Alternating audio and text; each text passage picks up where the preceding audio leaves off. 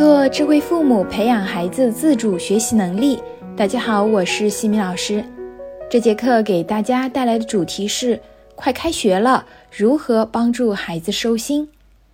经常听到父母们会抱怨，孩子在假期里玩得太嗨了，一到开学就收不了心，起床困难不说，上课状态也不好，回家作业也不好好做。为什么会这样呢？这个和我们上班族的节后综合症是一样的，一开始放肆的大吃大喝，充分放松之后，也会出现焦虑不安、失眠的状况。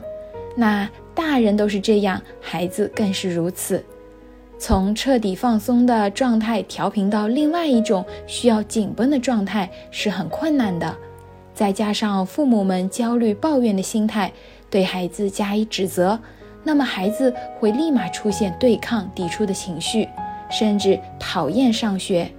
所以呀，要解决这个问题，我们不要等到孩子开学后没有收心回来再去进行管教纠正，而是应该在开学前就给到孩子一个过渡的时间，一周左右的缓冲期，让孩子调整好作息，提前预热。那么等到开学的时候，孩子就可以较好的适应，更快的进入学习的状态。今年我们的过年比较晚，所以我们可以预留出五天左右的时间给孩子来过渡。具体可以怎么做呢？在最后的几天假期里，首先要帮助孩子调整作息，可以和孩子一起商定一下下学期的作息时间表，早睡早起，并且配合适当的运动。可能一开始对作息表，孩子还会有一些不适应，我们可以一点一点的去进行调整。比如之前孩子是每天晚上十一点睡觉，早上九点起床，如果一下子让孩子调整成七点钟就要起床，的确是非常困难的。我们可以以十五分钟为单位来进行调整，每天早睡十五分钟，再早起十五分钟。这个时间是一般人都可以承受的范围，一直调整到晚上九点半睡觉，早上七点半起床。当然了，如果调整成八点钟起床也是可以的。七点半到八点是在假期较为合理的起床时间，睡觉的时间建议放在九点半左右。其次，在收心的阶段，可以进行查漏补缺和新课的预习。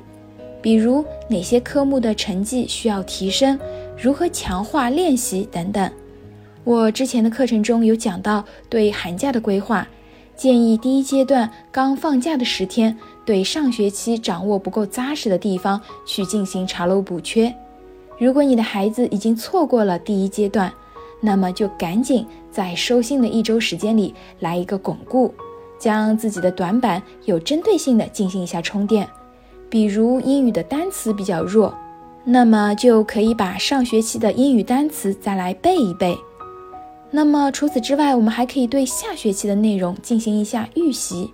一般假期最后两天会安排返校领取新学期的课本，我们就可以提前将新课来预习一下，了解一下新学期各个科目的难点和重点，做到心中有数。在作息安排上，建议上午和下午各有两小时的学习时间。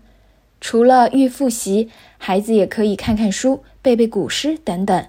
剩余的时间是孩子的自主时间，在自主时间里，不建议全部用于打游戏、看动画片。我们要和孩子约定好使用电子产品的时间，比如一个小时或者一个半小时。